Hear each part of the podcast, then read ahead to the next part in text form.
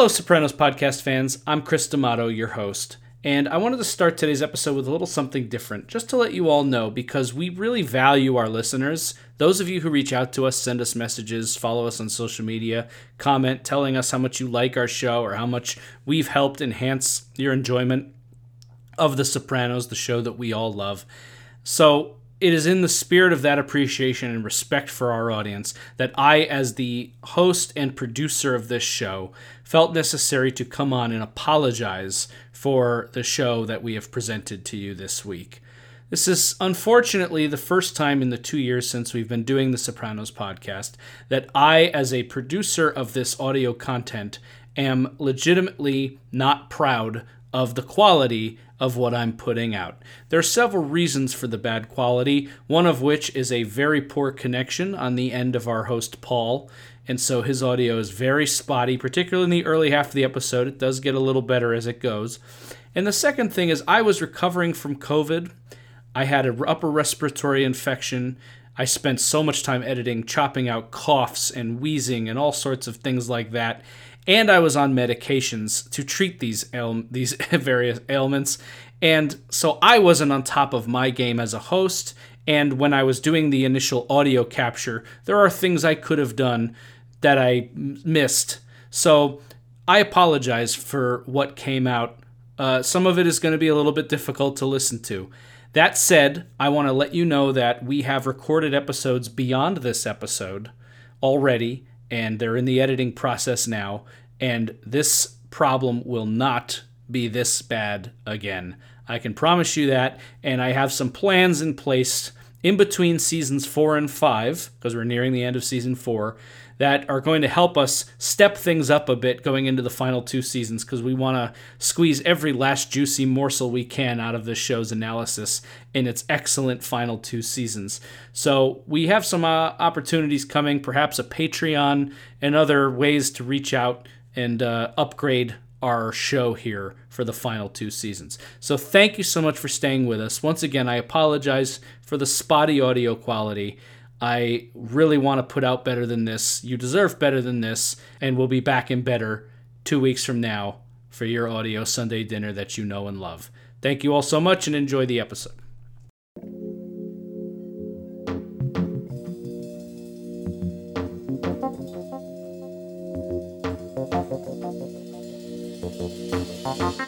Season four, baby. We are on the move. Back half almost done, wrapping things up in style. The Sopranos Podcast, Season 4, Episode 10 Sad Clown, Angry Clown.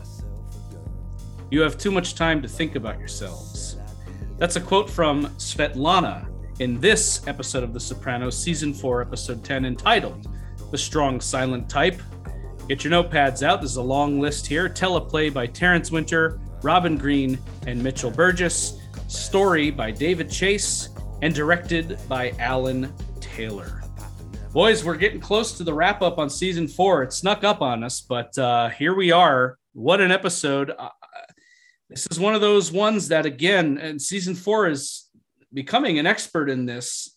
The episode where it's a slow simmer, but that simmer is getting more intense.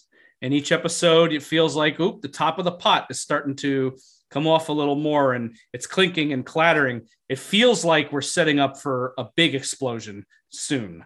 And I love the way the tension is just dripping here. This is uh, there's a lot of interesting thematic elements too that tie into the larger Sopranos mythos as a whole. This whole idea of the strong silent type and Americanism.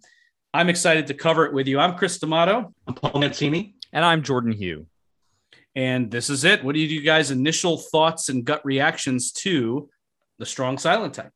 Uh, I I think this episode pays off quite a bit, which yeah. is always nice to see. Uh, a lot of times you have to wait a full season to get a payoff on certain narratives, and that's not to say that we're done with any of those. But Chris's addiction has been a problem for quite a long time now, and to see that quite literally confronted on the show in a way that really paused everything else that was happening was really, really satisfying. It's also nice to meet Tony where he is and get him to kind of reckon with the fact that maybe he's finally realizing he's not the strong silent type.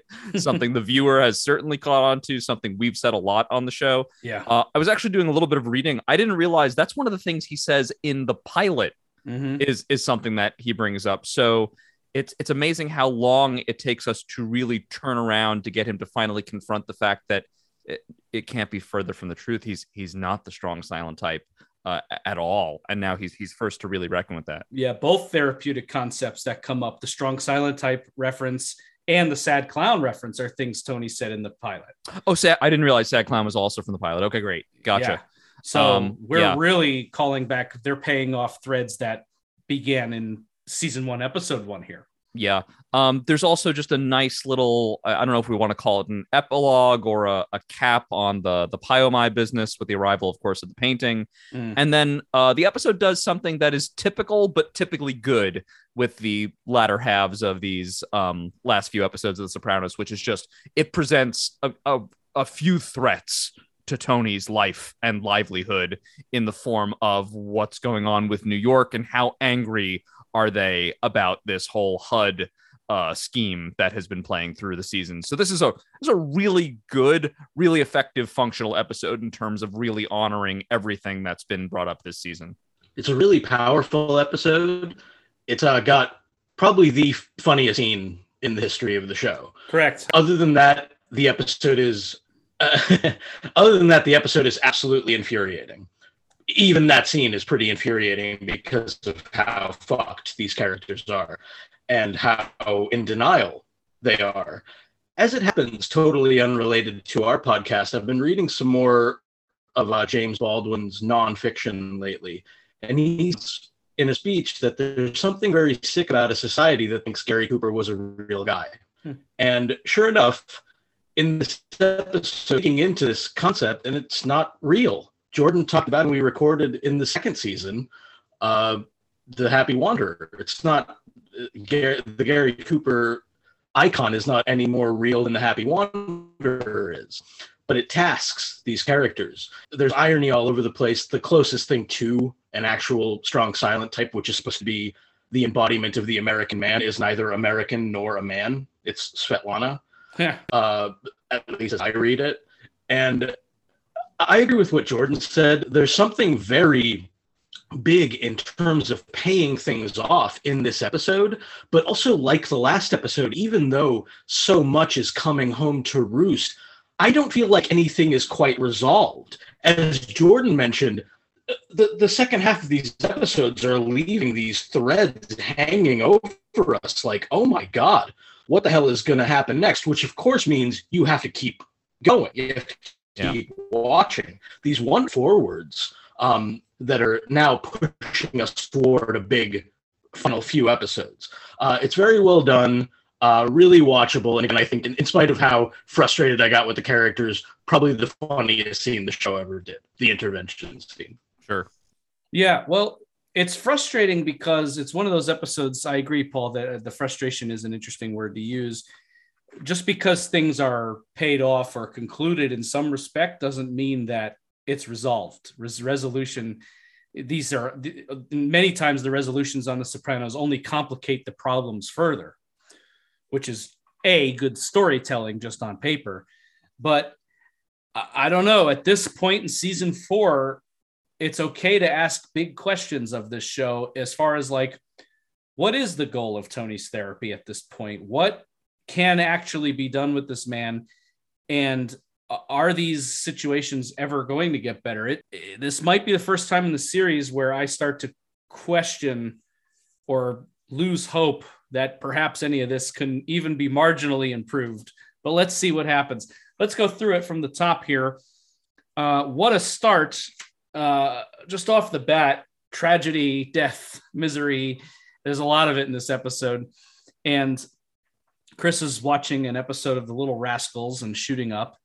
And uh, very fun imagery on the screen, by the way. I like this big monkey carrying the kid off. And of course, the monkey on Chris's back is about to carry him off in, in, in much the same way. His addiction is finally hitting its boiling point. He is looks horrible. His skin is pale and clammy, and he just every pet owner, especially if you have a small pet like a cat or a small dog like this, a nightmare scenario for a pet owner. You go to sit down and plop. The dog gives a little squeak and he passes out on little Cosette. I can't say I will, like a character brings up later, I won't miss the barking, but uh, that is uh, certainly not the way I wanted poor little Cosette to be written off the show. yeah. Any thoughts on this opening before we get to Carmela's haircut?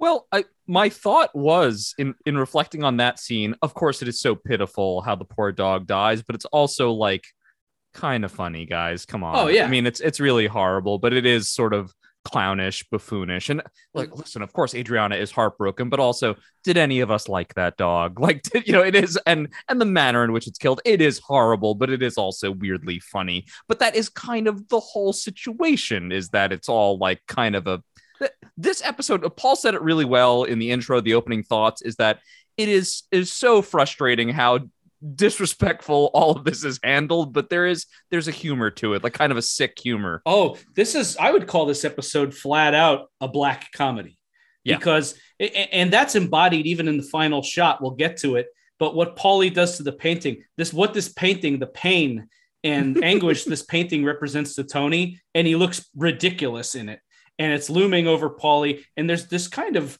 absurd black comic energy pervading the entire episode. So yeah, yeah, it, it, it is it is it is clownish. Even to like I I would consider almost uh, sitting down on a dog if it were a cartoon would be just a, a clownish like stunt. But yeah. because it's happening in the real world, the world of the Sopranos, it's a tragedy. Yeah.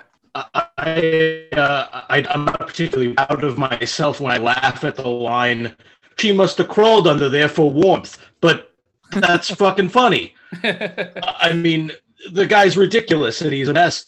Um, and of course, we'll get to Tony's whole weird, outsized reaction and what brings him back to that imagery. I know what it's like to lose a pet.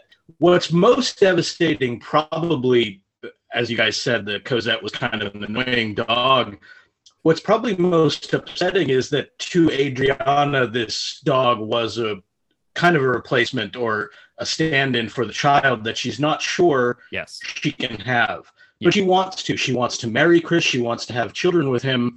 And in a state of complete, uh, he's spaced out on junk. He sits on the dog, cuts off the dog's air supply, and kills it. I mean, yeah, yeah, it's horrible. But as you guys said, it's bleakly funny and it does but it, as you guys also noted i think it sets up both the humor and the darkness that this episode is going to shepherd us through hmm. i'm going to add one further to that paul it is the dog is not only a surrogate for the child potentially that she may never get to have because of the reproductive uncertainty there but also uh, looking around at this episode at adriana's world the last several episodes what else does she have going on that gives her any joy in her life? Chris is out to exactly. lunch. Yep. Chris is out to lunch. The club has been, which could have been an outlet for her creativity, has been taken over by the mob guys and and mm-hmm. corrupted. Mm-hmm. The feds are up her ass. She's becoming physically ill, rotting from the inside. As annoying as this yipping little dog is, I have to imagine that that provided some level of comfort to her. Gone. This is the last straw. This was the moment that Adriana had to confront it. Absolutely, yes, and and that is is made uh, so clear. Just her everything, as you said, has deteriorated for her, and the dog is the last straw, or maybe just the symbol of the last of her uh, happiness. Yeah, yeah, absolutely. Next scene, poor Benny Fazio uh, doesn't get a no hello, no come on in for coffee, just opens the door. Where's Furio? No, uh, so this is uh this has been brewing all season. Each episode we talk about this, these feelings between Carmela and Furio getting more intense. Furio's due back in America, uh, but Benny uh, is here. She doesn't offer him coffee. Doesn't even bring him into the kitchen. He just sits at a chair in the hallway. Sure. The, the flavor actually reminded me a little bit of when Vic Musto sent the other wallpaper guy to yes. the house. You know what I mean? Just the yes. same, the same disappointment. Yep. I like that. Good callback. We, as the viewers, get acquainted as she's primping in the mirror with Carmela's new haircut, which is fully the Teresa Caputo Long Island medium haircut that was like rampant at this time. I I had at least 15 women in my life with that same haircut at that time. 1000%. Yeah, this was this was big. There were a lot in this cluster of episodes in particular. I don't think I, I think 20 years later The Sopranos doesn't feel as dated as some other shows of that era, but in this cluster of episodes we're in right now, there are a lot of things that are very evocative evocative of the era, but like that post 9/11 kind of feeling in America, and th- this haircut was all over the place. Yes, yeah, I would say particularly among Italian women, mm-hmm. uh, it really it was. Yeah, and Tony doesn't uh, doesn't much like it. He comes down, notices it. Uh, not initially. He has to. He's so checked out of anything going on with Carmela. They're on. They they might as well just be on different planets at this point because they are not interacting, communicating. Tony has to do a double take to notice the hair. What do you think? It's short. I thought you were going to talk to me before doing anything with your hair. There's no recovering it at that point. Even if Tony said, Yeah, no, it looks beautiful, he blew it. And yeah, the power dynamics that Tony, you know, I feel like that's kind of always a her her hair reflects just how much she's changed in this year. It's her mind is yeah w- women also uh, i don't think it would be unfair to say women often change their hair uh, to signify a change in life uh, mm. sometimes it's after a breakup sometimes it's after the loss of a loved one uh, we're left to believe that maybe Carmela's short haircut is to precipitate great change or to respond to something within herself. So I think that's totally valid. Uh, Tony says later, I know what it's like to lose a pet. I think it's one of the only things that he knows how to possess. Um, pets don't get haircuts, they don't practice their own will. Tony like doesn't get this. Power dynamics that Tony expects and deals with in his relationships with humans is not present in animals. They'll love you unconditionally. We've talked about this and why Tony became so attached with Pai Oh My. You can check that episode out. But yeah, cut to the Moltisanti abode, and he's still passed out hours later and uh, on top of Cosette. Adriana comes home, sees it. Paul, the funny line, she must have crawled under there for warmth. That's a preposterous thing to say. and uh, I, I, didn't kill her. I must have sat on her. He, how many? How long I've been saying she shouldn't be on the furniture? These are all very funny lines for something that is objectively terrible. Uh, yeah. Uh, but Adriana is beside herself. She goes in the other room. I don't want another dog. She's sobbing because you were fucking high. This is uh, this something was broken here. Next scene, Tony does a very good job here, I think, of not that he's fooling everybody, as we'll find out in a few scenes, but Tony's doing a very good job of pretending he doesn't know where Ralph is. Uh, as far as if you're looking at it from an FBI standpoint, there's calls going out from the Bing to Ralphie's voicemail. He's asking around. Anybody seen Ralph? They're playing pool. Check the gay man's choir. Heard they're having tryouts. Uh, great, great line. and they're all kind of shitting around. Tony's pretending to look for Ralph. Anybody seen him? And the package comes. The other comic thread going through this episode. Tony pulls out the picture he had commissioned of Pai Oh My, and it's a great picture. It's exactly what he wanted. No Ralphie. It's elegant and pastoral, but he can't bear to look at it without a word. He storms out, forfeits the money to Paul and Silvio. That's our money. That's a forfeit. and uh, on the road, can't even say it in person, has to call a few minutes later on the road and say, burn it. I never want to see the fucking thing again. Yeah. Uh, and uh, significant, of course, that he asks to have it burned, which, of course, was the, the fate of the real Oh Yeah. This scene, as funny as it is, I think nicely demonstrates how these characters aren't going to be able to help each other. They're not going to be able to help Chris when it comes around. They're too committed to their lies. Tony and Chris share a lie about Ralphie. Uh, Paulie's just going to grab up the money. As Chris, you mentioned, Tony calls from the car. They're too isolated. They're too committed to their bullshit, and they can't really talk to each other, even about stuff that's truly painful. Mm. As Tony will later say in therapy, we don't talk about this stuff. Yeah. So what what shot is the intervention going to have?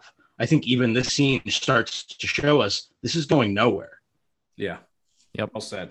Furio's not going nowhere though. Furio's back in the U.S. and uh, I love this sequence of him in yeah, the what car. A, what a what a sequence. Yeah. What is this? This is this is life in North Jersey post 9/11. All the American flags, Burger King, the questionable spa, and the Bluetooth cab driver who you're not certain.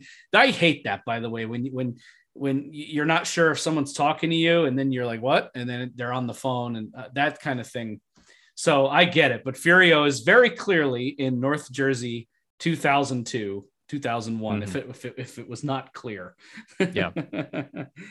and he doesn't look thrilled to be back, but he also wasn't thrilled in Italy too. This we're going to get back to his malaise about his yeah. location soon.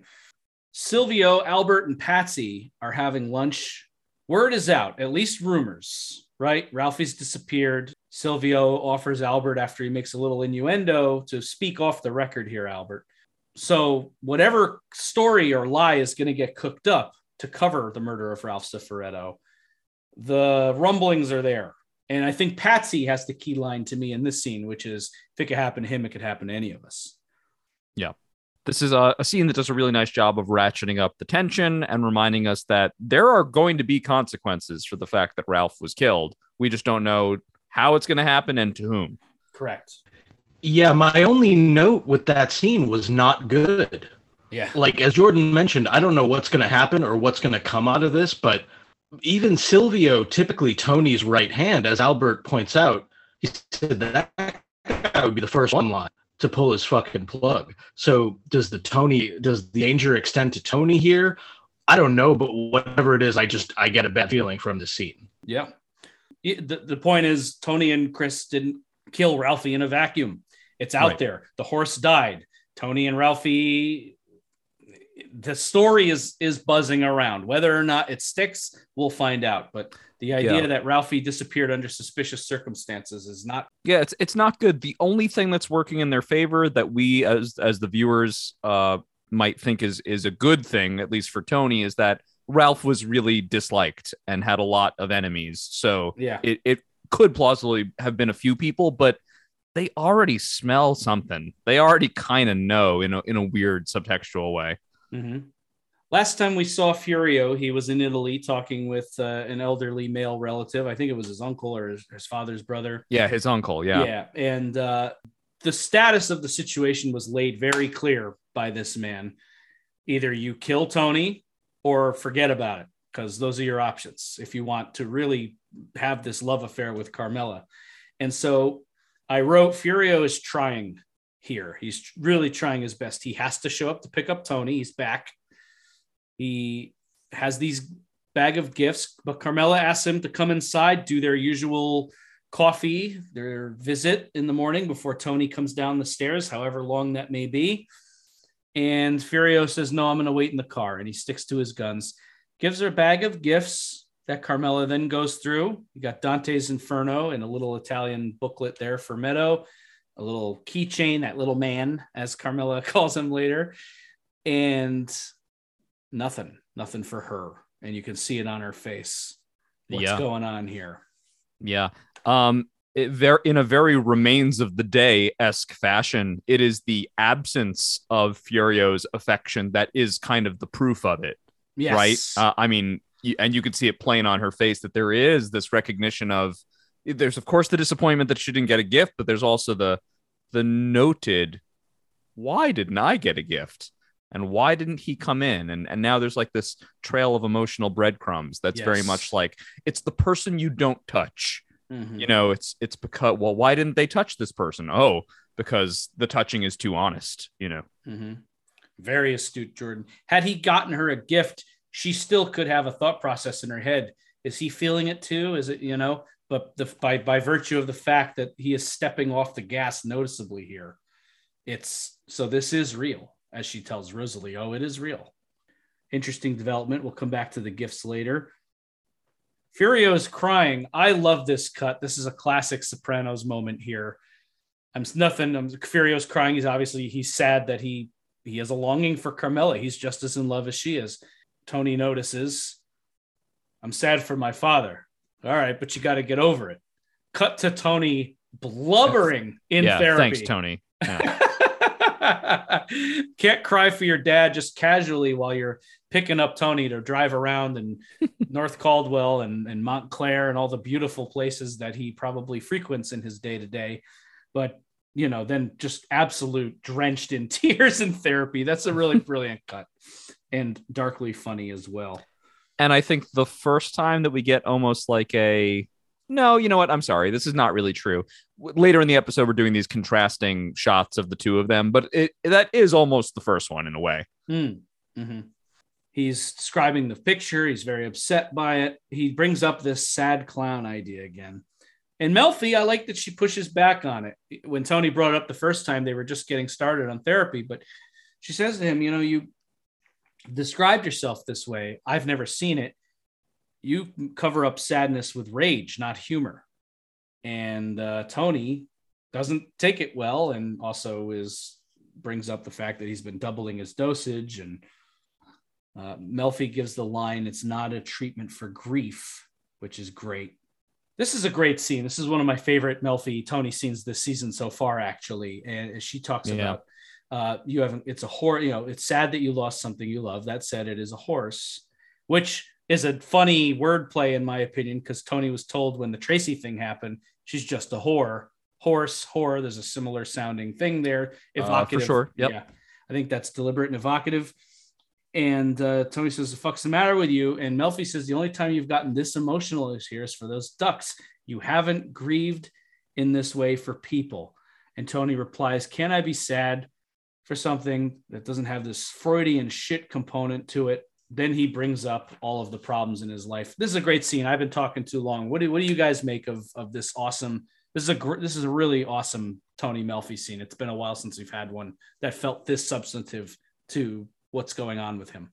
I, it's a it's a great therapy scene. Uh, one of the noted ones of this season in its entirety. Again, uh, like I said right at the top when you asked for my initial thoughts, it uh, I don't necessarily want to say pays off, but it it really creates like the best chapter or best recent chapter and installment of just like how Tony sees himself is totally wrong. It, it is totally wrong. It is totally other than everyone else's experience with him.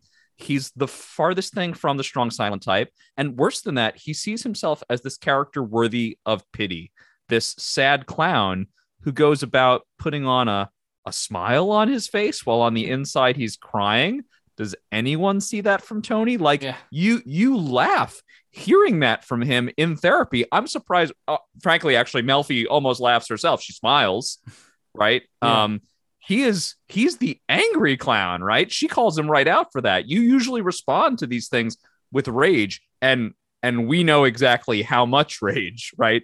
I, yeah. I mean, he can't even say what he really does uh of course it's it's murder you know yeah. that's that's the furthest extent of yeah this good strong silent type. Good yeah for sure. Great. Yeah.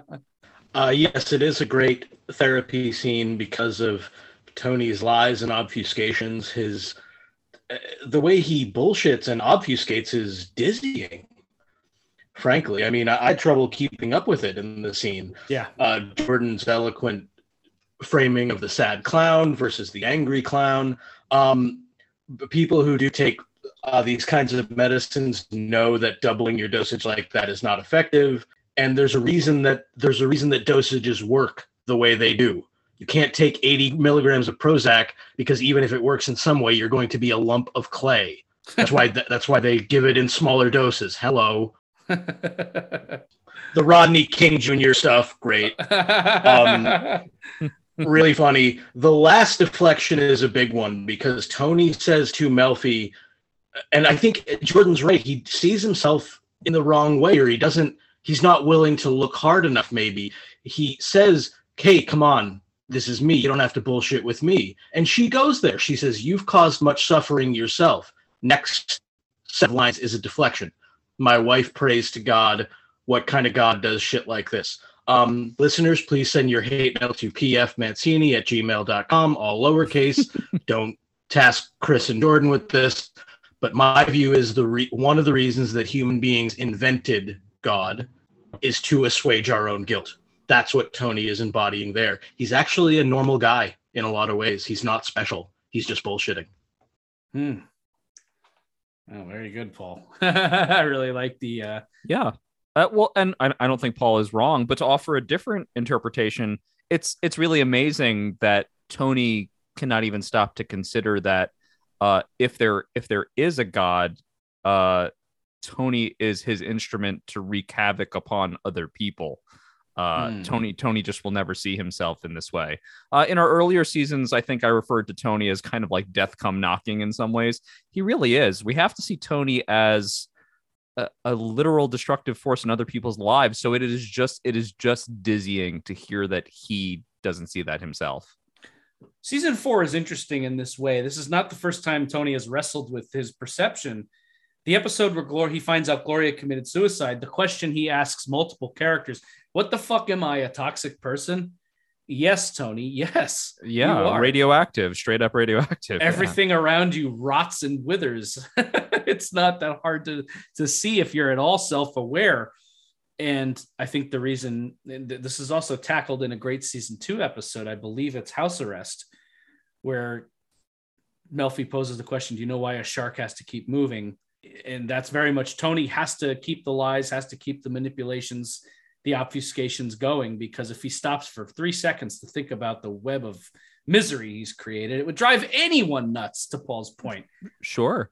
And to to harken back to earlier this season, it's also why he can't give up the life. Mm. He entertains constantly this idea of early retirement, but then he would have no outlet for this rage, no outlet uh, or way to satiate these appetites. Um, Tony can't live a normal life because he's just at the end of the day not a normal person.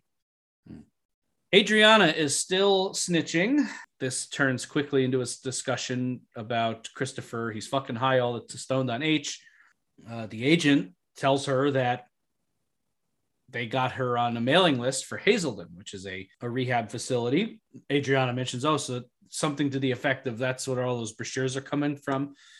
Then this little dog rolls up next to them. I, I have to say, it's it's sad that I, I did have to laugh at this because the dog was very cute this is one of my favorite just off topic for a second this is one of my favorite things in life when you're on the road and you just like look to your left and all of a sudden there's a yeah. dog head right in the window yep that's that's just one of those moments of it, joy. it is truly one of life's little pleasures is yes. just a dog sticking its head out the window while you're stuck in traffic yes. yep so to see adriana burst into tears over it made me laugh because it's one of the happiest things in life and of course she can't enjoy it because it's terrible cut to Paulie and Silvio waiting for Christopher with the, uh, to pick up some TVs. I'm not exactly certain what they're doing, but they're talking about high definition TVs. And Paulie was in the store watching on the waterfront. Fuck quote, fucking Karl Malden's nose hairs look like BX cables.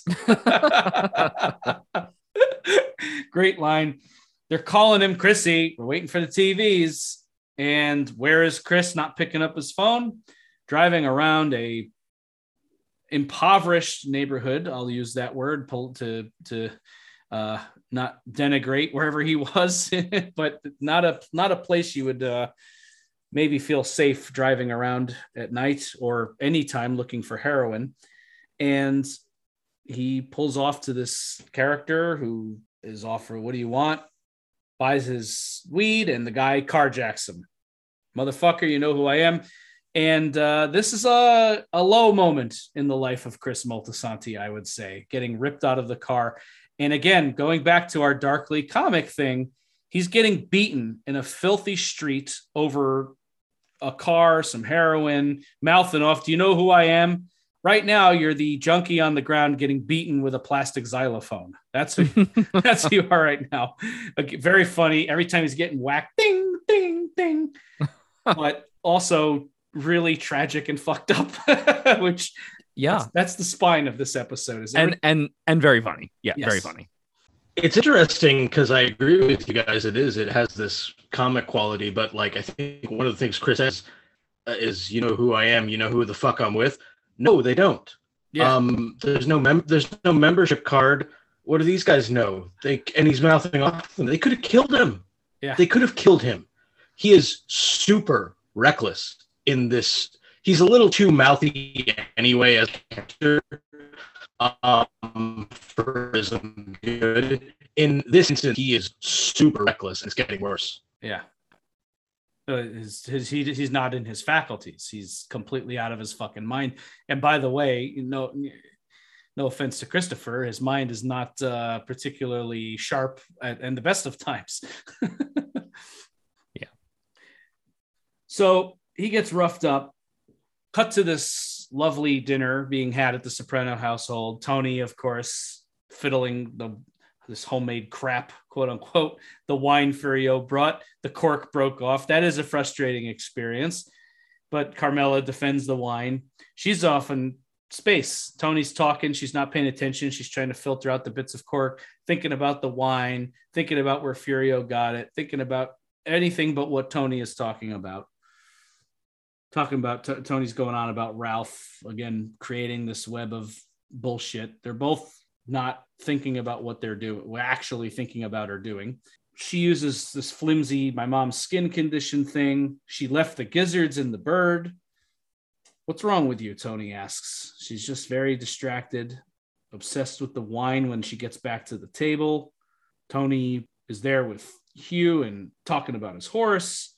Interesting dinner scene here, just uh, touching back down on everything. But again, establishing that Tony and Carmela are on to quote a Family Guy joke, two different wavelengths.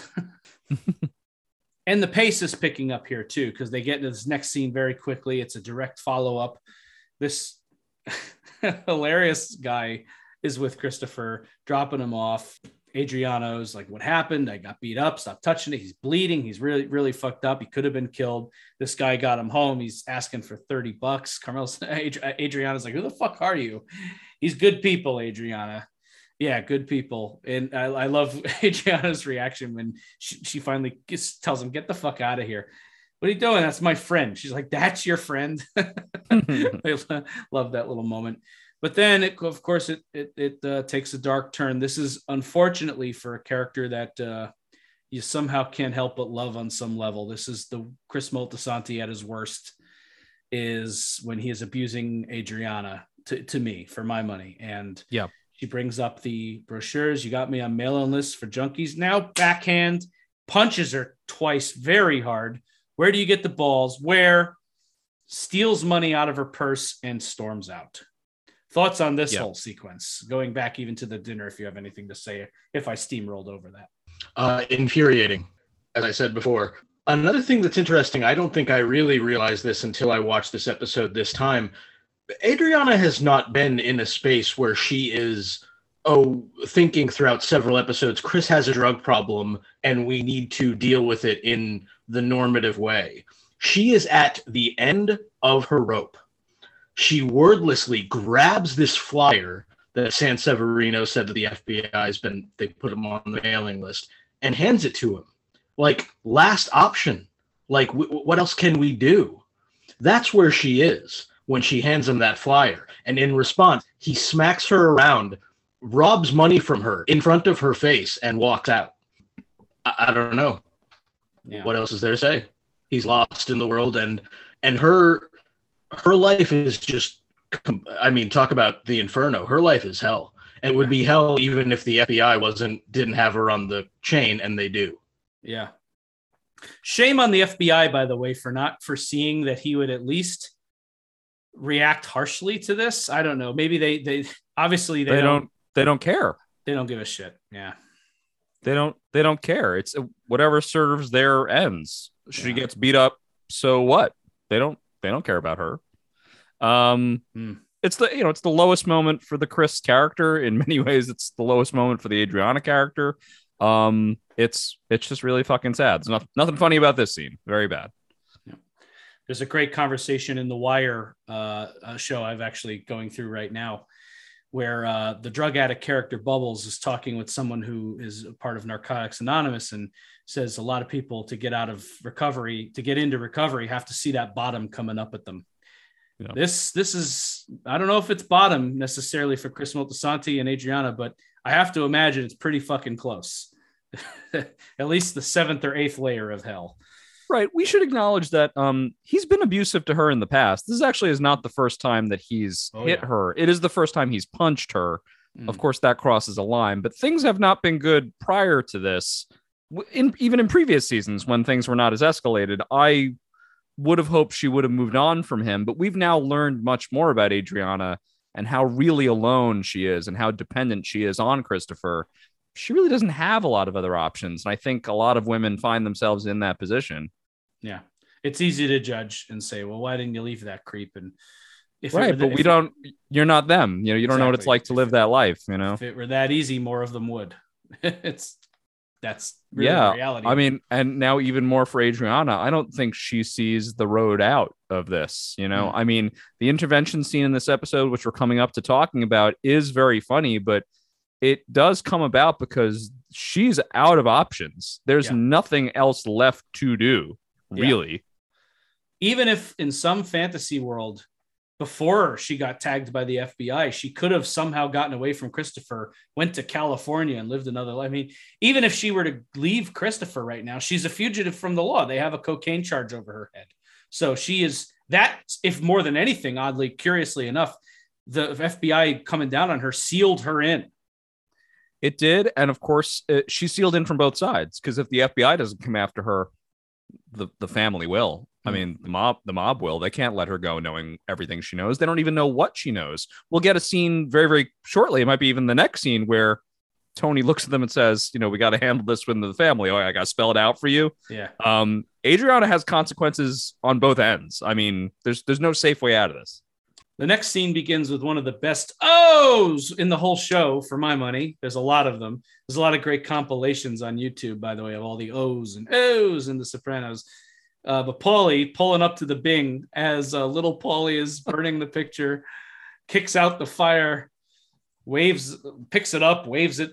And what is this about? Is this just Paulie being greedy, penny pinching kind of guy? Sees value in this thing? Uh, I, I don't buy the bullshit. I want to. I'd be an honor to hang his picture in my house. Do you have something on this, Paul? Oh shit! I was going to ask you guys what it's about. yeah, I don't. I I, don't. and I think I think it could. I, I'm just thinking it could be about a couple things. That it's on the maybe as Tony looks at himself the wrong way, does Paulie think of himself in this wrong way? That on the one level, yes, it would be an honor to ho- put up his picture in my house, but on the other hand, functionally, Paulie's been betraying Tony this season. That's what I mean. Again, He's- is this a move that they, they've never been at a worse. does it assuage point. his own guilt? Yeah, That's a oh, as a guilt thing, yeah. And that maybe that's why the picture haunts him so much because he feels like he's being watched by his uh, the guy he's betraying. Well, yeah, and what is with these eyes staring at us at the end of episodes? We'll we'll get to that, but yeah, Yeah, yeah, yeah. I, it could even just be simpler than that. I mean, I like that reading better, but I, I think it could just be that Paulie's just uh, just a dullard. He just really doesn't.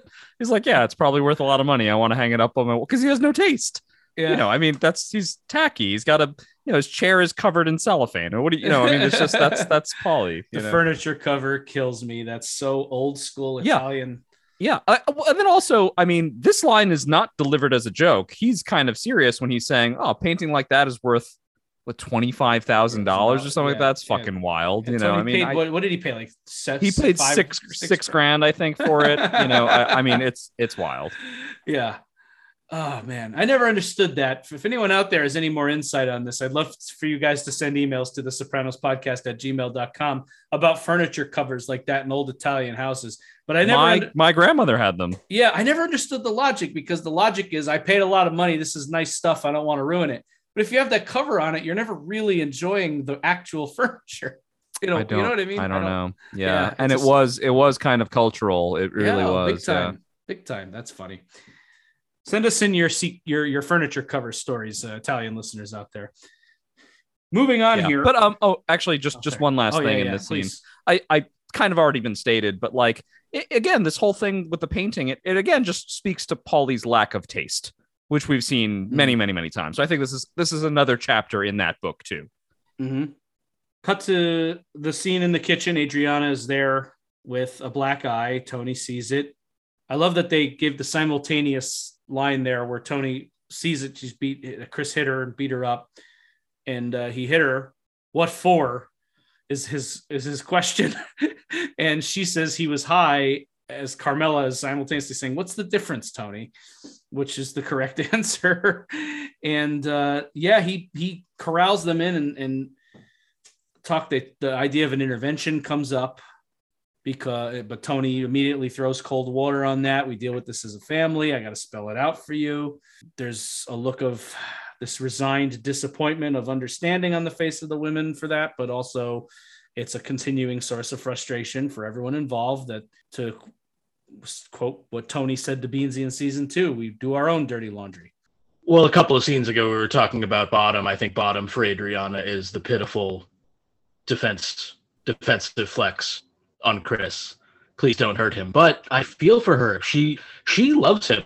She really cares. She when she when they're taking him to that place, she wants him to get better. Yeah. She really does. Yeah, there there are it's a complicated thing with a relationship because there could have been a reading of a scene like this or a, or a pitiful line like that where she's scared for her own rebut like whatever is going to come back on her for going to Tony about this. But we see her later on in rehab with him. She really does care about him and love him. That's not what her it's not don't hurt him because if he you hurt him he'll hurt me. It's don't hurt him because i genuinely love him and don't want to see him hurt.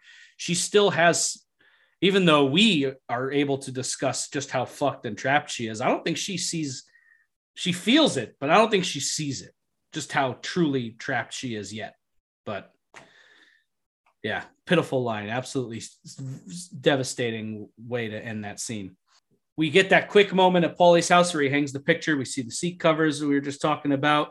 Moving along.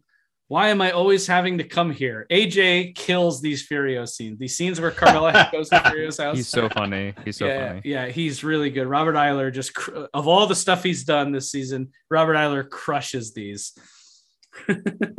Yeah, the uh, the look on his face when he realizes that they're gonna have a cup of coffee, which he knows means it's gonna be a fucking hour long visit. It's so good. yeah, yeah. To, to quote him from an earlier episode, "I'm so bored, I feel like crying." I mean, I think this is this is that kind of thing. There's nothing for a child at Furio's house at all, let alone a hyperactive, annoying teenager. She's talking about mirrored backsplash. This is one of those scenes that is very much about what's not being said. Right. It, this is there's so many moments in the show that all of three of us, especially because all three of us are writers. That's the one thing all three of us still to this day have in common. Some of us used to act, used to whatever we dabble in directing, whatever act sometimes. The one thing the three of us have in common is writing. So there are lots of times in the show where we praise the scripts and praise the writing. To me, this scene really is a showcase in, in quality acting because the it's all there. It's all the, the the connection they're feeling beneath the surface and what they want to say and what's not being said. It's uh it feels like an old like an old romance in a in a way. It's it's, it's Oh, I loved but It's dangerous. I loved it, and also uh, I, I laughed out loud when I realized he was putting on a literally putting on a boiling kettle while they were Yes. talking. I mean, it, it can't doesn't get more obvious than that. I mean, that's Right. that's wonderfully obvious. Yes, yes, it's obvious in all the right ways, and uh, that's what love is built on. He gives her the balsamic vinegar, which was sort of a not really gift. Obviously, I'm sure she enjoyed it, but it's uh, what he talks about not belonging here anymore, but he doesn't feel feel uh, not belonging there anymore in Italy. Feels like a stranger in his own town. Carmela asks, "What about the the girlfriend?" No girlfriend. There's no communication like there is with some people communication that's what love is built on and then this is great timing for aj so why did you come back that's a big line that sat there on the table and could have mm-hmm. really escalated this to the next level and then aj comes in they have a date at CompUSA and he will not be late for it he has stuff to do so Carmela realizes, all right, got to go to CompUSA, get this magic stick, be in touch kind of thing. The boiling, the steam boils. Beautiful. Just a great, great fun scene there. What it what it let what it showed me was Furio's not going to be able to let this go. His efforts in the previous scene are not going to be long lasting. There's something missing in his life.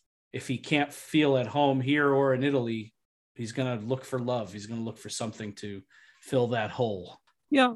I didn't know if it was deliberate, but um, his gift to Meadow was uh, the Inferno of Dante, which Dante wrote in exile, which Furio seems like he's embodying. The story in the Inferno is also one of uh, an unculminated romance of a kind, unrequited love, obsessive love. All this is leaking into the sexual tension in this scene, which is palpable, as Jordan mentioned, with the screaming pot at the end. Uh, yeah, I, I agree. Well done, well acted, and kind of embodies what I think ultimately Carmela is going to talk about with Rosalie.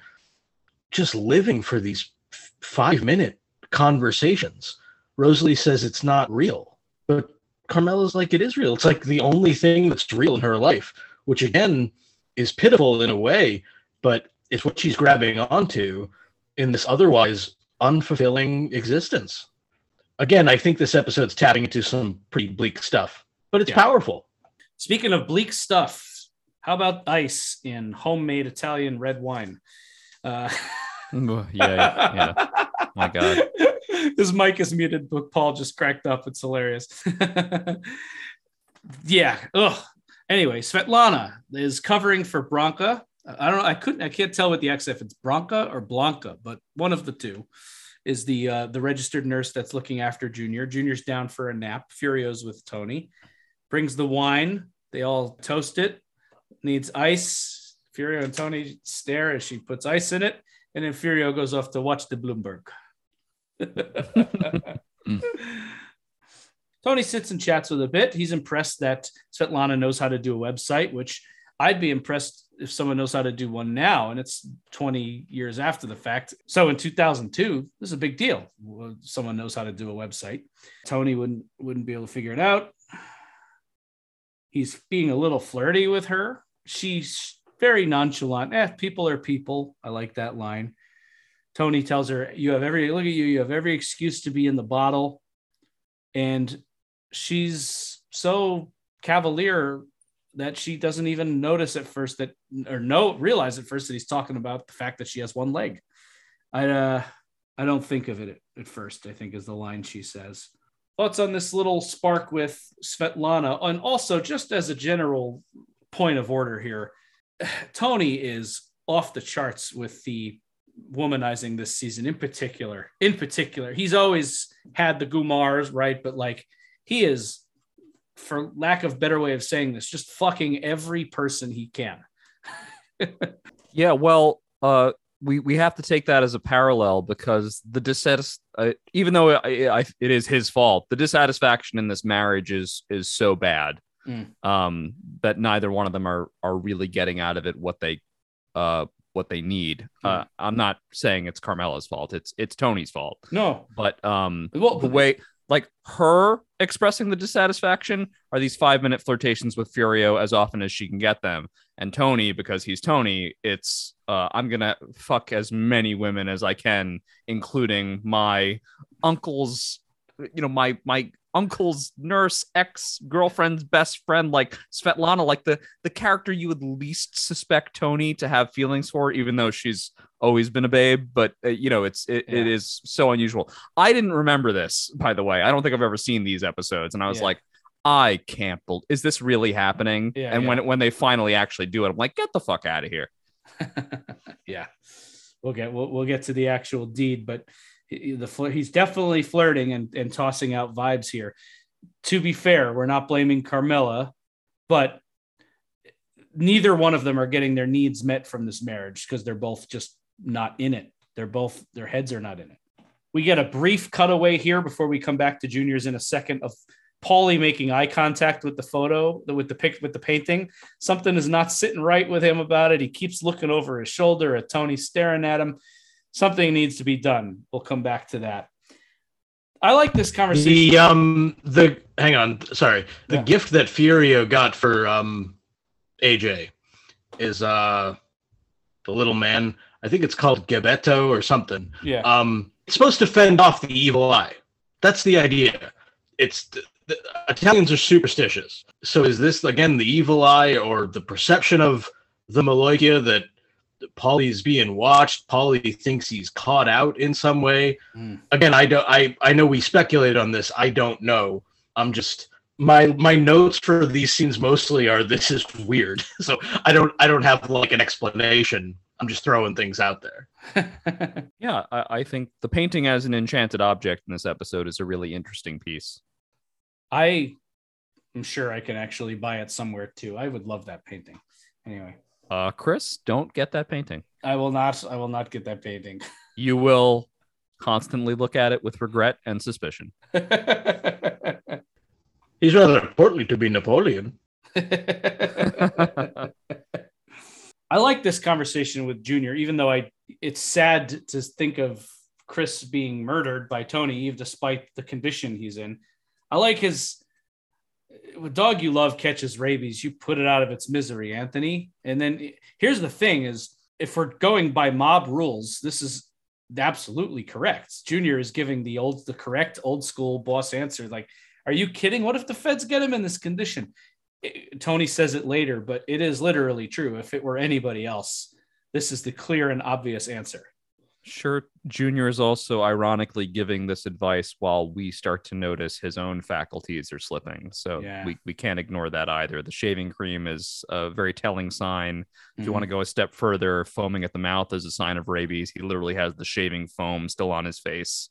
Um, so there's there's that. He looks um unfortunately very weak in this scene. Tony also Hmm. just recently trusted Chris to do a murder cleanup with him. yeah, To realize only, say, a week later that this kid is compromised at a level that you didn't understand before means that uh, this is going to sound really bleak. I think Tony's already considered this. Junior is talking like Tony hasn't thought of this yet, but I do think that Tony has considered it, and he decides he goes the other way. He says, "I don't think I can do that other thing," but I, I do I do think it's a real possibility that it Mhm. could have gone there, and it was a, a difficult decision. Tony mentions uh, to Junior this guy who's a B and E guy, breaking and entering, as for those for those uninitiated in the criminal underworld, who does interventions. And Junior, of course, just his only reaction be interventions. Me with the you with the head shrinkers, and me with these competency hearings. Like, good lord, a, a sort of a what the fuck has happened to us kind of expression. Cut to Carmela confiding in Rosalie. We always love seeing Rosalie on this show. She's so good. She's so funny. She really is. Sharon Angela is a terrific actor, always nails it, and the character's great too. This is the first we heard of her having an affair, right? Yeah, Yes. Mhm. Steve at the gym. yeah, it uh, took Jackie going to the hospital to get her to stop. Carmela is speaking as if she's in a great romance novel, and Rosalie is speaking like a jaded Jersey housewife. I love it. Yeah, so you're not fucking him, so it's not real. Oh yeah, it's and she's like, no, it is real. Those he took he looks at me like I'm beautiful. He he's interested in the things I have to say, which I don't know if that's totally true. They're communicating, but I don't know that Furio cares about mirror backsplash. I think he he just feels what they're not saying, but it's the communication. That's the point. She feels heard. She feels attracted to. She feels a connection, something she's not getting at home. And Rosalie just gives her very practical advice. If you haven't fucked him, you haven't slept with him yet, don't. And don't go over there anymore. Well, I guess it was that easy, right? That's the answer, right? No, that that's it. but really, this is a great way for Carmela to have given us her. This is a Greek chorus of sorts for her to really explain what's going on for her, how she lives for those few minutes every day. And what a sad thing, by the way, to have five minutes of your day. I think about that like some of those coffee visits with Furio, some of them might last 10 minutes. Tony's up there shaving or something's going wrong or he's slow to move. And other days he might just come in, Tony comes right down and she feels robbed and her whole day's ruined. Just, but what a way to live that that's what you're living for. It's just those few minutes a day. It's tragic. Sounds like somebody waiting for a fix. Yeah. as and as Jordan mentioned, I think at the top here, there's there's a lot of great forwards to danger, be it in the last episode or a couple episodes ago when Furio's uncle says your only option is to walk away or you could kill the guy. So we're ratcheting up the tension, and the danger there, and Rosalie ratchets up the danger on the other end. You know what'll happen with Fur- to Furio if Tony finds out these guys are living in another century. Mm-hmm. Great forward to how this is gonna this is going somewhere not great. We just don't know where yet. New character alert. Though I don't know how much more we're going to see of him. This is uh this is Dominic, played by actor Elias Koteas. He's most known to me the second I see this guy. I'm a child of the 90s in late 80s. I see Casey Jones when I see this guy from the Oh, Ninja yeah. Tur- from the Ninja Turtles movies. Yep. Classic. Yeah, Classic. yeah, yeah. But uh, he does a nice job with this with this this this guy who used to be a breaking and entering expert who they wanted uh, to do an intervention with somebody who could connect with the fact that these are all people involved in organized crime.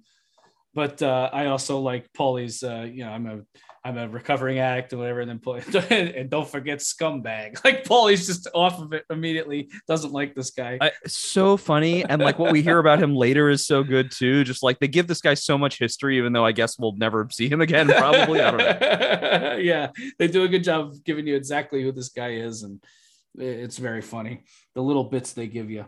He's presenting this idea of an intervention to these folks. Any of you been a part of an intervention before? Silvio says she caught our daughter smoking pot once, but not really. No, and that's he mentions that this is a non-judgmental confrontation or carefrontation. I can't imagine with a straight face saying the word carefrontation to a room full of mob guys. That's just hilarious. He says, My first time in recovery, your first time. Great. So he's taking advice from a two time loser. it's it's really funny Uh, but again darkly funny this Yeah. this uh, i have to say in terms of writing and I, i'm always i admire the writing on this show so much i really do it's like nothing else like everybody got the memo everyone who was working on this episode it has such a consistent tone it's Yeah. really really good yeah, yeah. Uh, well, they got they got as far as I'm concerned, their A team writers for season four on this. It's story by Sure. David, yeah, story by David Chase, and then they got Robin Green, Burgess, and Terence Winter. That's what I'm saying. You you mentioned at the top of this episode as well. This episode has a peculiarly large number of collaborators for this particular episode, Yeah, which I, I think is really cool because it's um I, I it's just it's a it's a real feat because this episode is actually trying to thread to me a, a really like tiny needle of just being like, hey, we're gonna do a really dark episode where a lot of bad things happen and we're gonna do a full intervention and uh we're really confronting a lot of things here and also it's gonna be one of our funniest episodes. Like, wow, you know, it's Yeah. it's tough. Agreed. There are no losers in recovery. We'll see. We'll see how all this goes, but this is a great setup for what I and, and Paul mentioned earlier. I have I concur is probably the funniest scene in the entire Sopranos canon. We'll talk about it. We're almost there. But we're going to touch down first on a story thread that was has been building little bit by little bit and this is the only bit of it we're going to get in this episode. We're going to come back to it again soon. But Paulie spilled the beans to Johnny Sack that Tony is involved in this new HUD scheme with Zellman. There was a previous deal Tony had going with Zellman earlier in the season that came out. Paulie again, Paulie Yakin. And so the the this the statement from New York was we share Zellman, So anything you do with Zellman, we get a piece of.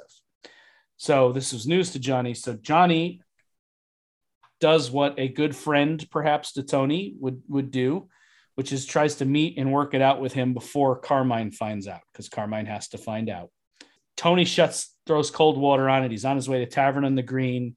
Valentina's looking forward to the veal medallions. They're going out for a nice dinner, and Tony just doesn't says, "Nope, you got nothing coming to you." And Johnny issues a very calm, "You sure you want to go down this road, Tony?" Tony turns and storms off. That's it. He's not going to play the game. So this is potentially very bad. Could be. We don't know how bad it could get yet. How how serious is are they taking this? But Tony drew a line in the sand on this, and New York is not just going to be okay with it. Yep, that's this is one of our many threats that is over Tony's head in this episode. As you said earlier in the season, Chris, they're starting to thread a lot of stuff through. So there's not a whole lot of touchdown on this storyline threading with Paulie in New York, New York, the the HUD connection and the sharing of of Zellman, all that. But we don't need a bunch of scenes Hmm. to show us that things are ratcheting up and could get dangerous.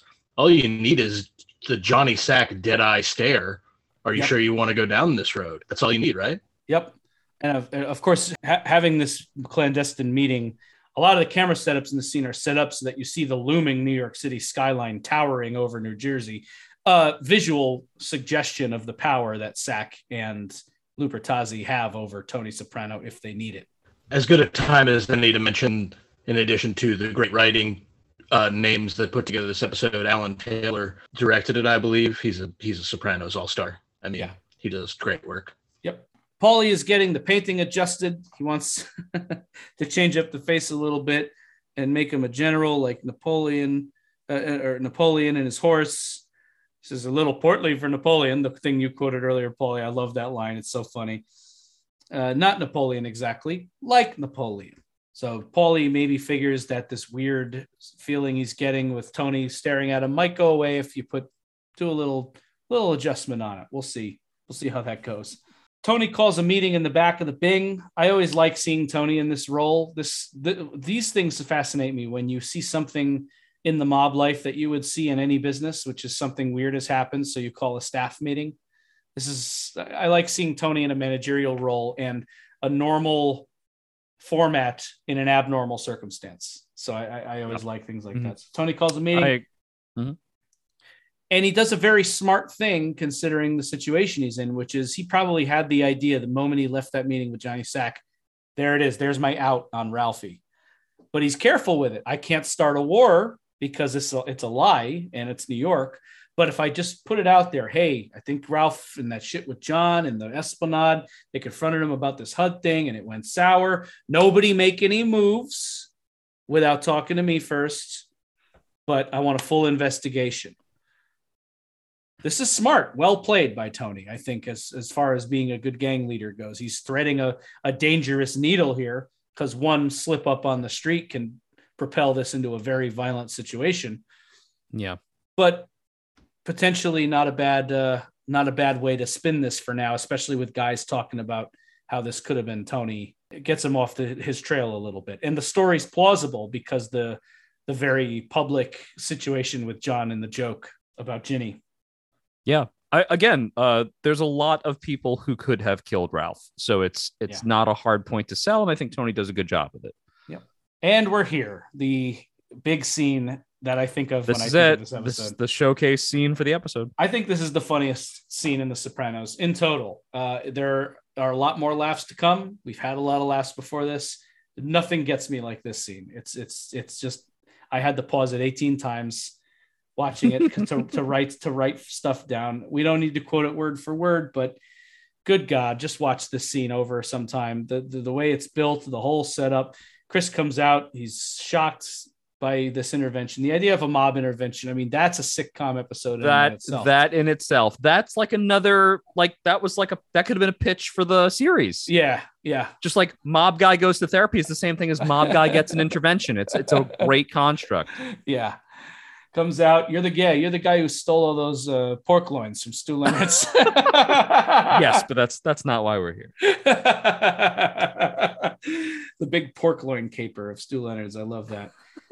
We're here to talk to you about your drug problem. Chris is totally what? He's absolutely perplexed that this is happening.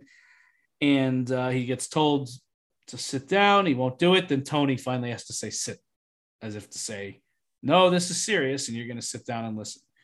Starts smoking, notices his mother's there. Ma, Jesus. And uh, on it goes with the confrontation begins. Uh, The the carefrontation, a word that I'm sure Janice would use. passes it to Adriana, who starts reading from her letter. It's sweet. It's it's it's it's uh, something I believe she would write. It's written. It's delivered in a way that, like, okay, we know Adriana's style and intellect, and so she's going on. And Dominic reminds her, "You need to be specific, hon." Paul, the cut to Paulie's face when she's mentioning the impotence. I can't with that. Like just Polly, like, oh, when he's like, you know, you can no longer function as a man. Well, I was about to say that's the funniest moment, but then Silvio talks, so just keeps going. It keeps getting funny. yeah, yeah. It- it- it's it's just so good, and it she mentions the dog, and then this is a big beat shift in the scene. Whoa, you killed a dog! Tony perks right up at that. And, and Paulie gives me one of the low key, low key, one of the funniest lines in the scene too. Oh, what was it, barking? like that's a, a like he could maybe wrap his head around killing a dog for that reason. You know, it's, it's just so funny. Oh, what was it, barking? And it gets blown right over. Tony, you're getting emotional. That's because I know what it's like to lose a pet. How could you not see it there on the chair? Big uh, loaded stuff there, especially coming off the heels of that scene with Melfi, where we see how emotional Tony gets over the animals.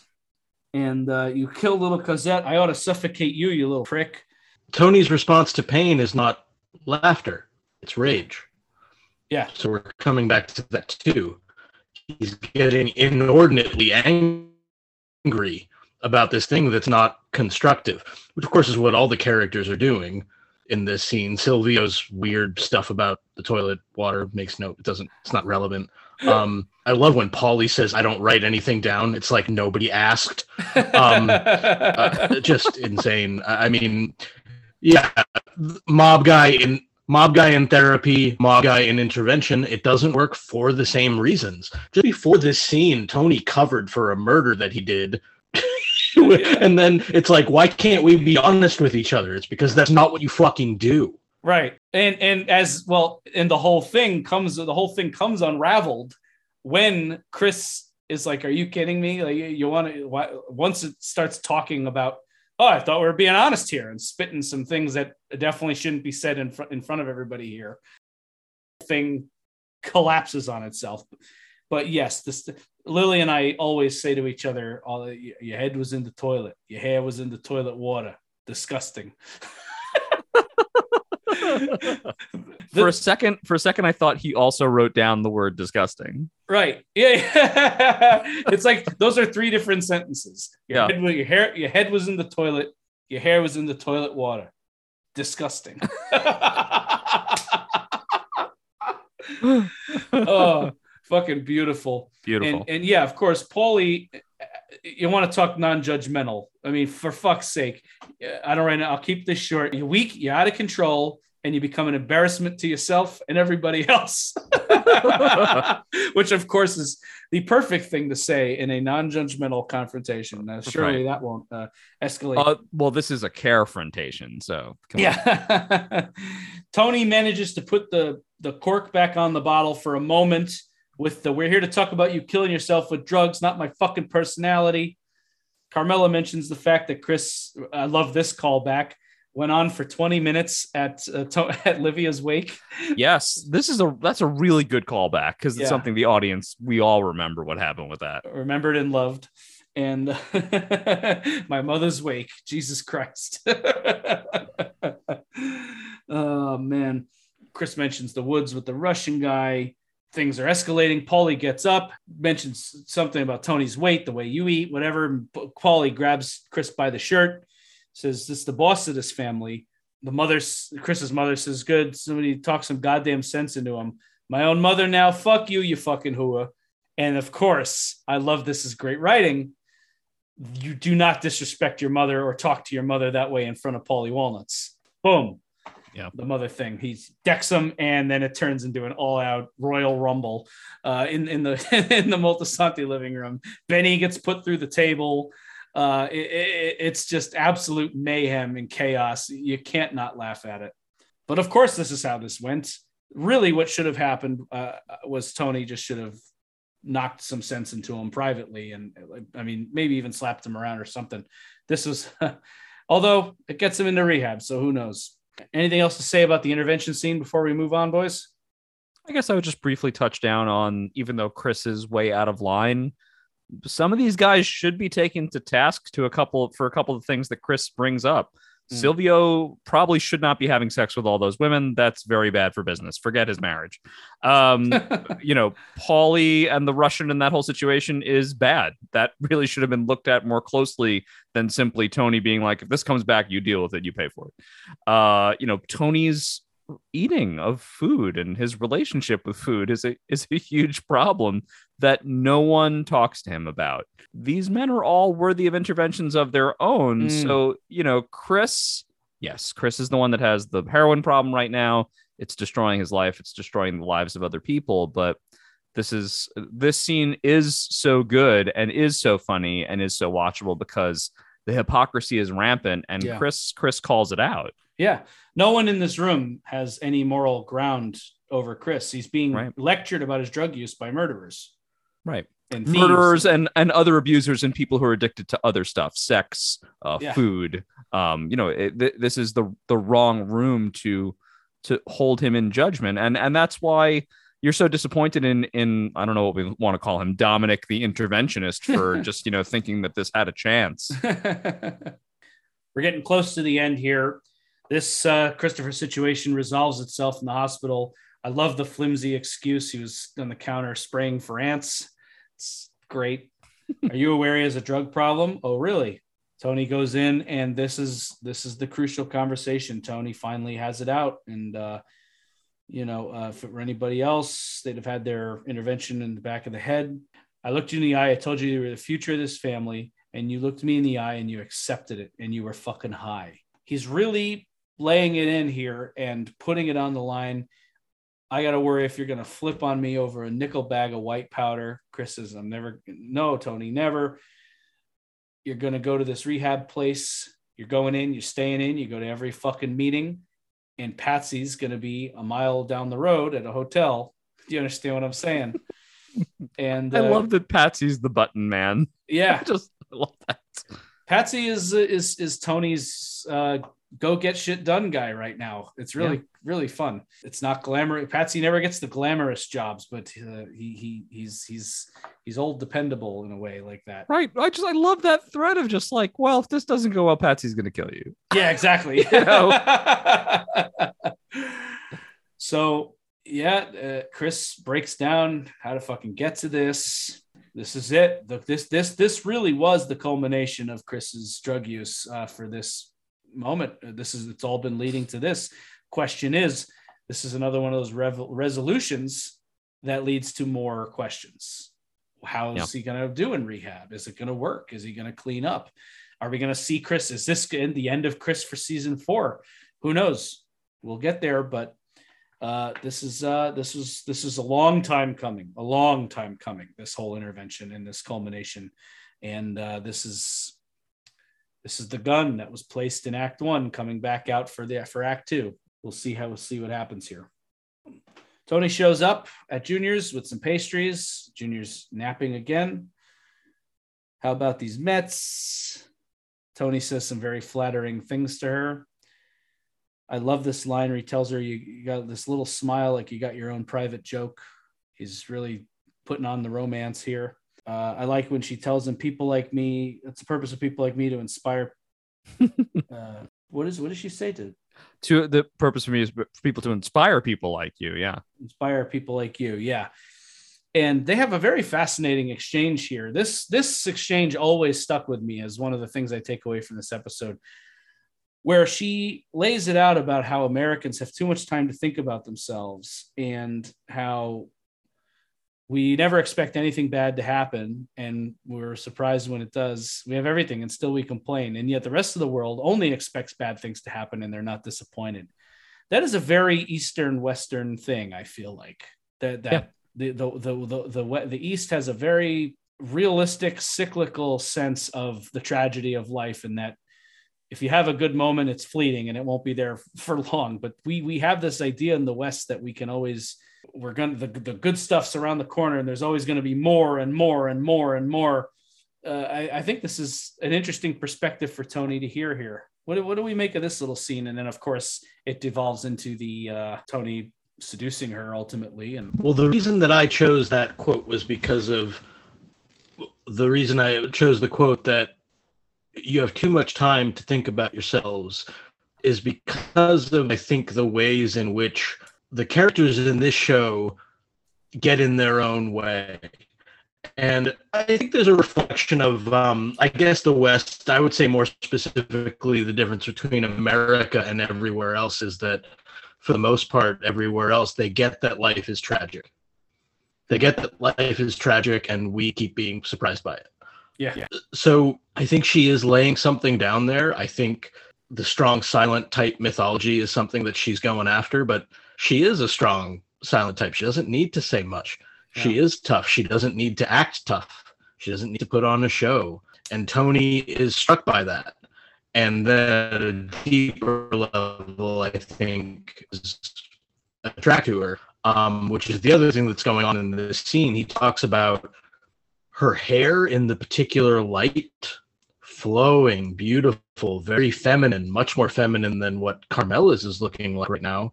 Yeah. He talks about Greta Garbo, um, who was another American icon who was not, in fact, American. She was from Sweden. so all this is coming together in this, uh, what ends up being a sensual scene, but instead of another conquest, she kind of tells Tony to take a walk at the end. yeah. Well, one thing I one thing I do want to point out too, to your point, is that he compliments her many times throughout the episode, or say, or, or, tries says something that is uplifting, like you have every reason to be miserable and you're not. Have you every reason to be hitting the bottle and look at you, you're doing this, and she kind of shrugs it off as like, ah. I don't really think about my leg much. I get through life. I do what I got to do. If I don't know what to do, I call Bill or I learn it. You know, whatever. She's a very practical, pragmatic, strong, silent type sense to her so she doesn't need to be told she's the strong silent type. Tony does. And when she is flirting back with him, she says to him exactly what he wants to hear, which is, You have some good qualities. You're strong, full of life. And her complimenting Tony is what he's looking for. He wants that. He loves to hear that. She said exactly the right thing. And they're on. They're going to do it. So, yeah, the actual strong silent one here doesn't need to be told that they're the strong silent type, but it, it does something for Tony to be reassured of that, which bites him in the ass when he proposes an ongoing affair. And her response is essentially, I don't want to have to prop you up. I have my own problems. yeah, a little little word wordplay there about being propped up, and she is a person that has one leg. Yes. Uh, there's there's that too. You're a nice guy, but I have my own problems. Tony's just gobsmacked by that. Excuse me. He's just shocked. He doesn't. He he he doesn't get it yet. Or if he does get it, he doesn't want to acknowledge it. I think I've said this before, but this is another example. Even in broken English, Svetlana has a certain clarity. I don't want all the time to have to prop you up. So yeah, isn't that what would happen? it's exactly yeah. like the scene ends when Bronca or Blanca. I have to look at the credits. I, I should have just taken the two minutes to just look that up. But I think when Bronca shows up and sees them they kind of stir a little bit. They weren't in the midst of it, but it's it's pretty obvious what was oh, going oh, yeah. on. That's that's clear. So they were walked in on. And then we get this uh, interesting juxtaposed ending here with Furio and Tony having their respective meals. I like the way this is put together. Good editing here. The two guys, Tony going home, Carmela's not there. Furio getting up, two two lonely soldiers having their their dinner alone together in a weird way. Yeah, I'm having a little trouble reading the back and forth here. Uh, I was actually hoping maybe the two of you could clarify this. Is this supposed to be? Uh, what are these contrasting scenes supposed to be showing us exactly? Do you know what I mean? I, I understand these men are two different men. I've always actually, I mean, they aren't they more similar than they are different? I, I don't know. What's what are we being shown here exactly?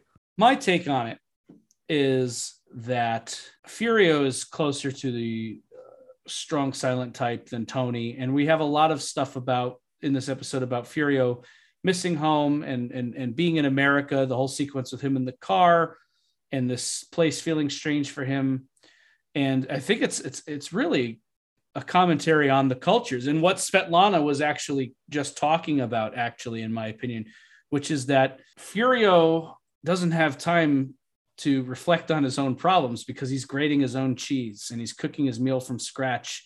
But Tony, the American man, is sitting there watching his food heat up in the microwave. I think it's just kind of it's it's a visual illustration of exactly what Svetlana was just talking about. It was this this uh, this idea that the American culture is it's instant. It's it's he didn't have to put any thought or time into his dinner. It's just there for him, and he's still just as miserable as the guy who went through this effort of putting together this beautiful meal. You know, I don't know. Am I? I think I'm on the thread there. If I'm if I'm not nailing exactly what I mean by all this, but I, I, don't know if you have any thoughts on that, Paul. I, yeah, I don't know. Paul, what do you think? I, I, really don't know. No, I mean, I hadn't thought of it that way about the uh, quality of the American, but it, it, actually made me think that even though Chris is our, not Chris Moltisanti, but our Chris, even though he is an American, Chris is Chris preparing a meal alone would look a lot more like Furio than Tony. Yeah. Because Chris likes to cook. I do. And um and and just know and just ha- like he could make a dinner i think out of anything like oh there's a few things in here i'm going to make this but but yes there is a juxtaposition there and then you feel the loneliness of both guys that was the big thing for me yeah i guess as as you said chris dinner together alone and then also Paulie's loneliness which yeah. ends the episode all this feels like uh painful as well as tense because as we've talked about it's not just the dark night of the soul and our loneliness, but there are looming threats here. So th- that was the sense that I got from it. It's not, it wasn't, oh, here's what they're clearly trying to say. I guess it was more the feeling that I got from it, which was, again, like a tension and a forwarding, like, all right, I, I want to see what's happening next. Okay. Yeah. I, I think all of that is thrown into the, everything we all just said is thrown in the salad in some way but uh, that's that's yeah, I agree with you, Paul. I think it's it's about the feeling. It's just it's interesting imagery. It's well put together. It it sets these two men apart and and also pits them against each other. And just uh, as far as cues to the viewer, it's it's it's very much saying like this is uh this is the big thrust of what's going on this season is what's going to happen with this situation with Tony and Furio. So keep your eye on it. And then speaking of eyes, yet again, the eye of the painting, the final scene of this uh, darkly comic episode is this darkly comic painting, which has so much emotion tied up in it. But at the same time, Tony looks hilarious in that Napoleonic general haberdashery there. And Paulie hangs it up in his house and looks satisfied for a second, but can't help but glimpse back over. Cut to the drums and credits what do we make of this last uh, little beat here? And any fine, and then and that's the end of the episode. So, any final thoughts you have on the strong silent type? Let me know. What do you got? Yeah. Well, first, I, I just want to address the painting. I think Paulie fails to see. Maybe he does realize in the end why the painting bothers him so much because Paulie's been talking behind the back of the family, and now he's brought Tony's eyes into his home where they're boring literally into the back of his skull. You can put Tony in a different costume, but it's still him. You still know who it is. The the eyes are the same. Um, also notable is that Napoleon dies in exile. Mm. And I, I did look it up because I, I feel like Napoleon had a famous horse that he did actually. Marengo, apparently the horse's name was. Mm. Uh, the horse outlived him. I don't think there's a direct parallel to Pie-O-My, but that that is there is something to that. But yeah, there's a manifestation of Paulie's guilt that is present in that painting, and it really uh, it bothers him. It bothers him in a way that is is palpable through the end of that scene. Uh, the only thing I'm going to touch down on, because I think we really investigated the intervention really nicely, is just I love how this episode sets up a number of different threats where we don't really know what's going to hit by the end of the season. I want to say in seasons one through three, we had a much clearer idea of what was going to come down in the last few episodes. Mm. This season, we're playing it a little bit more loose, and I think in a good way, because I'm really not sure. Is it like, are we leading to a confrontation between Tony and Furio? Is Furio going to try to take Tony out? How does that plot resolve? Uh, how do we resolve New York? Because we know that they cannot be insulted thusly, and it doesn't seem like they can negotiate effectively with Tony. Is Tony going to pay the ultimate price for what he has done with Ralph? Are people going to catch wise to that? Or is somebody, as is often the case on The Sopranos, is somebody else going to catch that bullet that's intended for for Tony. There's a lot of rich conflict around things, and of course, we've really, I think, more than anything, turned up the dial on Tony's inside. Right, just mm. his dissatisfaction with his life himself, how he perceives the world, and also how he is perceived. Extremely well said. Yeah, why do I have to follow that? That's not fair. um, so I agree. And I think something in this episode, I, am also super obsessed with the, uh, the writing and the life of Dante, which comes up with the gift that uh, Furio gives to Meadow. And uh, so talking about hell, and Tony brings up God in his therapy session, but does God send us to hell or do we really make hell for ourselves through our bullshit or our lies or the way we the ways we delude ourselves? And as Jordan mentioned, Paulie has put himself in this position of falling under this sense of guilt that he is that he is talking out of school. And as Jordan mentioned, this is setting up dangerous and compelling forwards to where we're going. So our audience is probably tired of hearing this how I was initially wrong about this season when I watched it 20 years ago. But the slow burn is really working now. It's turning up, it's exciting, it's brooding, it's powerful, it's unpredictable. No, I mean, yes, I know now because I've seen the season before where it's going, but you're watching this, it's like, where the hell is this going to go? And wherever it is, I have to see it. Yeah. I agree with everything you guys said. Not only are all these conflicts so deliciously set up to the point where you don't know how they're going to resolve, what's going to happen, who's going to show down with who, but also the severity of the consequences are not clear either.